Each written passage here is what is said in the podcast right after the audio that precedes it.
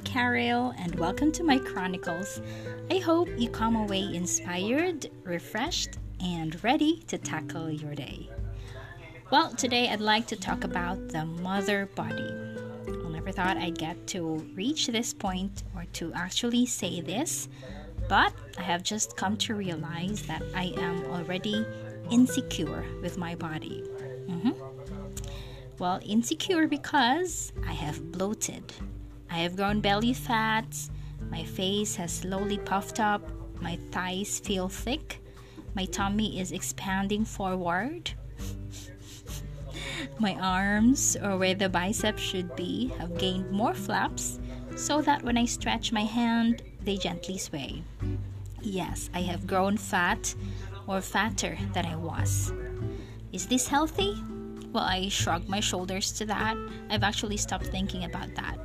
I don't want to hear people telling me about what I should or should not eat because, truth be told, we barely even have feasts. We only manage to eat on time, and to me, that's it. That is actually more important.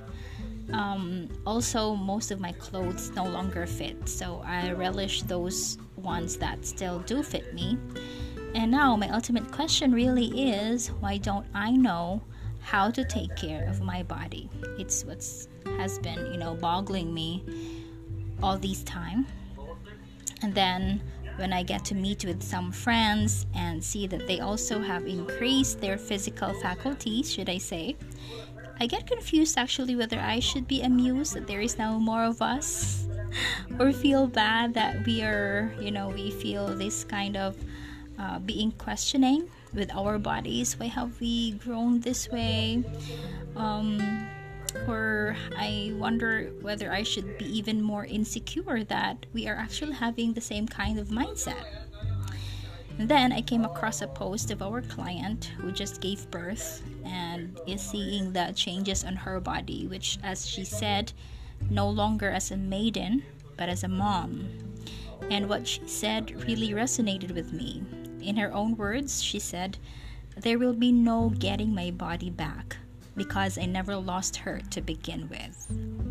That particular line really struck me. And then I realized why I was feeling so insecure. I thought that I had something that was really beautiful and I wasted it and I lost it. I thought that the mother body I have now is the punishment of my lack of self care. What I'm seeing instead right now is that I am in the normal transition of womanhood, and it is a transition I must embrace. I am still in my body. I have not lost it. Instead, I have gained it. I have earned it through all the motherhood that I've been through. I have no need to change it or to want to change it. Instead, I have to appreciate it, flaps and bellies and all. This is my mother body. This is what I have gained. This is what I have earned. I have not lost my maiden body. Instead, I have gained more in the mother body, especially the growth of life and the space to nurture some more. What a striking thought that is, right? What about you? What changes have you fully embraced today? I hope that you take these into the silver lining and to the many other possibilities that you could reach. Well, that's it from me today. Thanks a lot for tuning in and see you in the next podcast. Bye.